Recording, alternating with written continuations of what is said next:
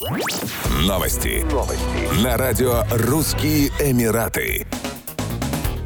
Сотрудники Домодедовской таможни задержали гражданку России, прибывшую рейсом из Дубая, и обнаружили у нее незадекларированные ювелирные изделия стоимостью более миллиона рублей. Россиянка проследовала через зеленый коридор зала прилета, заявляя об отсутствии товаров, подлежащих обязательному письменному таможенному декларированию. Однако в ходе таможенного досмотра ручной клади инспектор обнаружил кольцо с бриллиантами Булгари, золотые браслеты Cartier и Ван Клифф. По результатам таможенной экспертизы рыночная стоимость ювелирных изделий составила более 1 миллиона рублей. По данному факту проводится проверочное мероприятие в соответствии с Уголовно-процессуальным кодексом Российской Федерации. Домодедовская таможня напомнила, что при следовании через таможенную границу ЕАЭС воздушным транспортом товары, таможенная стоимость которых превышает 10 тысяч евро в эквиваленте или общий вес которых превышает 50 килограммов, подлежат обязательному письменному таможенному декларированию с заполнением пассажирской таможенной декларации.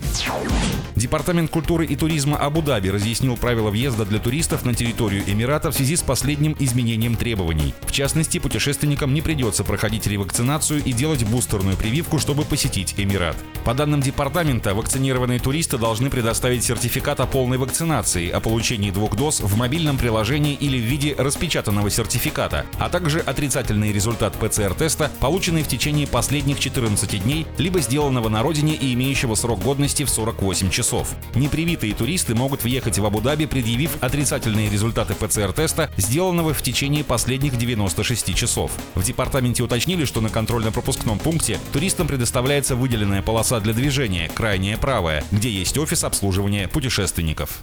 Еще больше новостей читайте на сайте RussianEmirates.com